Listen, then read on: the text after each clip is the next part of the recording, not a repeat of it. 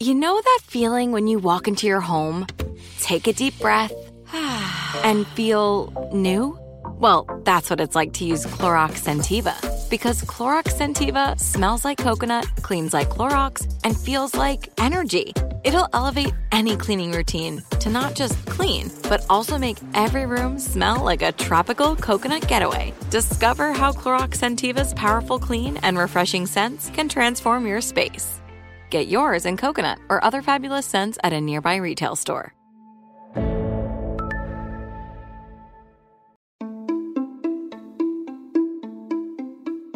Welcome to Aaron Mahnke's Cabinet of Curiosities, a production of iHeartRadio and Grim and Mild. Our world is full of the unexplainable. And if history is an open book, all of these amazing tales are right there on display, just waiting for us to explore. Welcome to the Cabinet of Curiosities.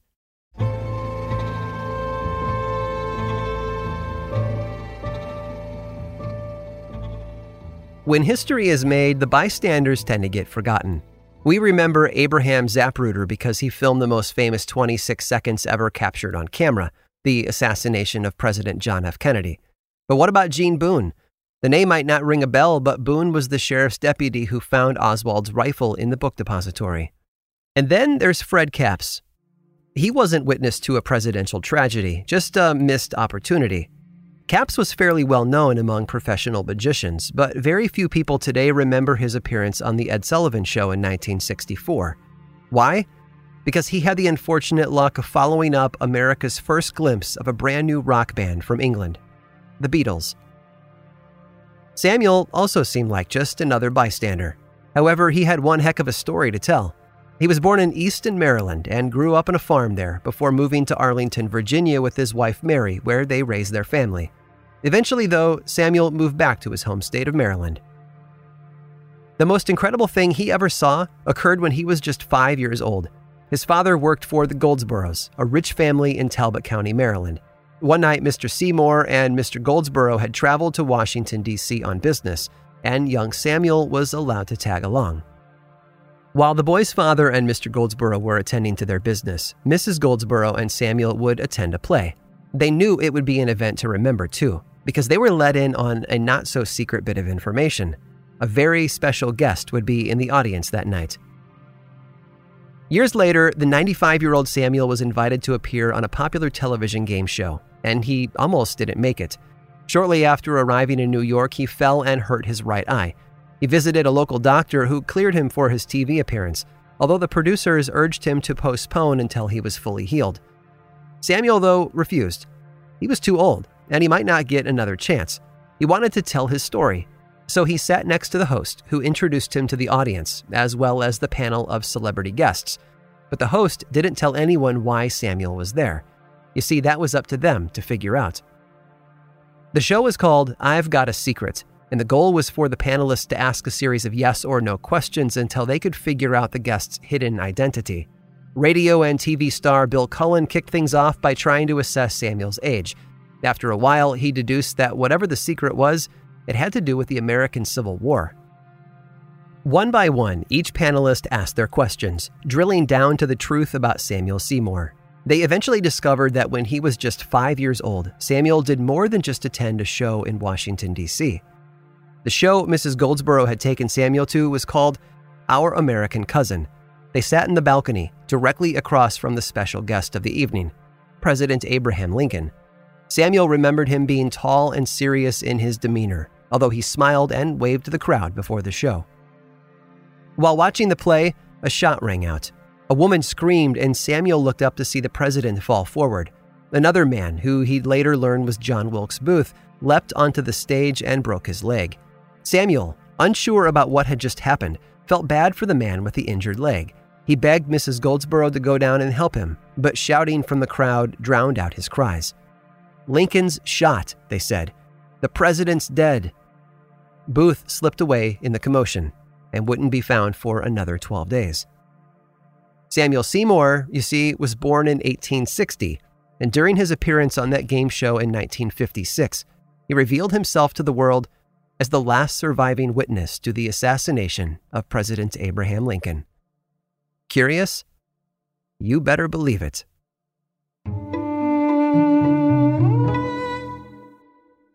Now, I'd like to introduce you to Meaningful Beauty, the famed skincare brand created by iconic supermodel Cindy Crawford. It's her secret to absolutely gorgeous skin. Meaningful Beauty makes powerful and effective skincare simple, and it's loved by millions of women. It's formulated for all ages and all skin tones and types, and it's designed to work as a complete skincare system, leaving your skin feeling soft, smooth, and nourished. I recommend starting with Cindy's full regimen, which contains all five of her best selling products, including the amazing youth activating Melon Serum. This next generation serum has the power of melon leaf stem cell technology. It's melon leaf stem cells encapsulated for freshness and released onto the skin to support a visible reduction in the appearance of wrinkles. With thousands of glowing five star reviews, why not give it a try? Subscribe today and you can get the amazing Meaningful Beauty system for just $49.95. That includes our introductory five piece system, free gifts, free shipping, and a 60 day money back guarantee. All of that available at meaningfulbeauty.com.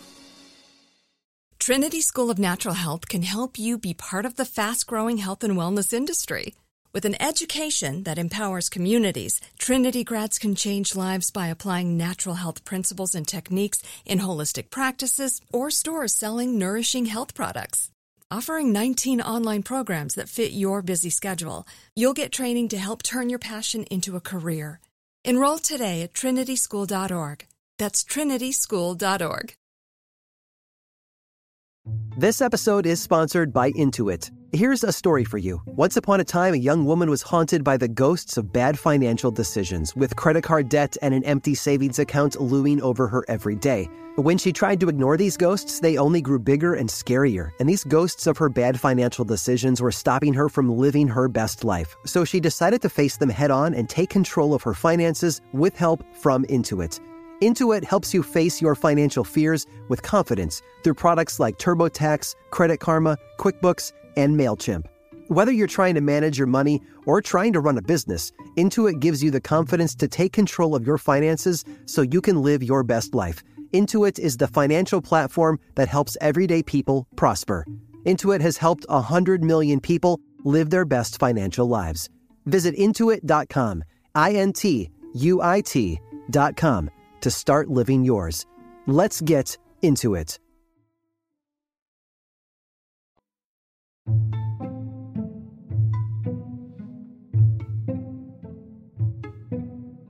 Oftentimes, when lawmakers try to make a change, they're met with resistance. Nobody likes to be told what to do, especially by folks who think they know better. Movements have been started and systems have been ended simply because someone stood up and said no. Others, however, aren't so brazen. They rebel more quietly, from deep underground, or sometimes from atop a bar stool. In 1896, lawmakers in New York State passed a law that affected both the regular public and business owners alike. New York City had become known as a den of sin, where men and women would drink all night and day. Public drunkenness had become a serious problem to the more conservative legislators upstate. It didn't help that the city's mayor and other governing bodies weren't enforcing the strict Sabbath laws. Sunday, you see, was meant for the Holy Spirit, not other kinds of spirits. Meanwhile, an up and coming political powerhouse was making a name for himself in the city.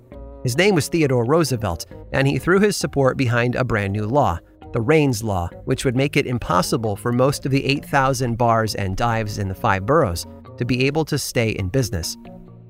Among other things, the Raines Law made the cost of an annual liquor license prohibitively expensive. Seedier saloons that catered to criminals and ne'er do wells couldn't afford to stay open.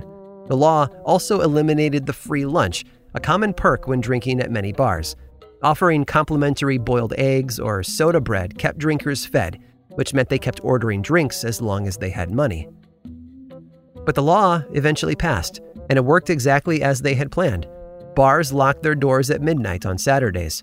Places that did remain open on Sundays had to keep their curtains open so passing beat cops could see inside to make sure no one was serving liquor. But there was a loophole. One so big the city's elite could drive a train through it if they wanted to. Any hotel or establishment with 10 or more rooms could serve alcohol on Sundays, as long as lunch was provided.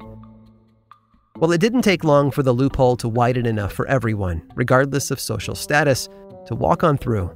Dive bars suddenly became private clubs with memberships.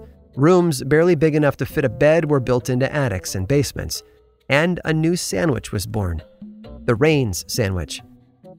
It was more substantial than the usual bar fare of peanuts and pretzels, and the authorities didn't mind it. Neither the cops nor the courts fought these new hotels or lodging houses for exploiting the law to their benefit, and as they sprouted up all over the city, the Raines sandwich craze spread with it. Now, the thing about the sandwich was that its ingredients always changed depending on who was making it. Sometimes it would be made with cold cuts that were so old they had shriveled into dried jerky, or cheese covered in spots of green mold. The bread was often too stale and crusty to stay together.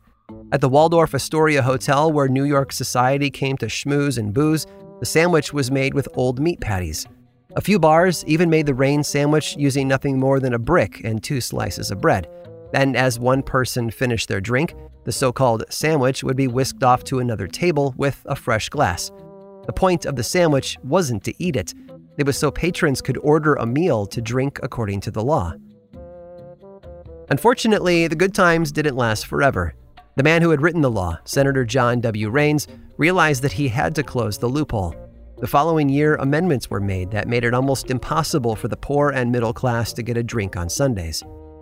And so, once again, it became a luxury meant only for the rich, and the cops and lawmakers backed off.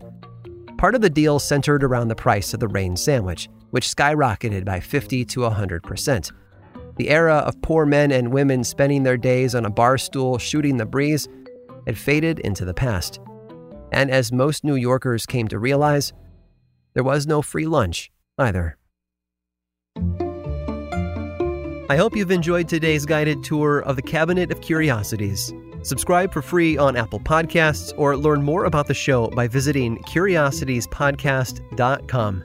This show was created by me, Aaron Mahnke, in partnership with How Stuff Works I make another award winning show called Lore, which is a podcast, book series, and television show. And you can learn all about it over at theworldoflore.com. And until next time, stay curious.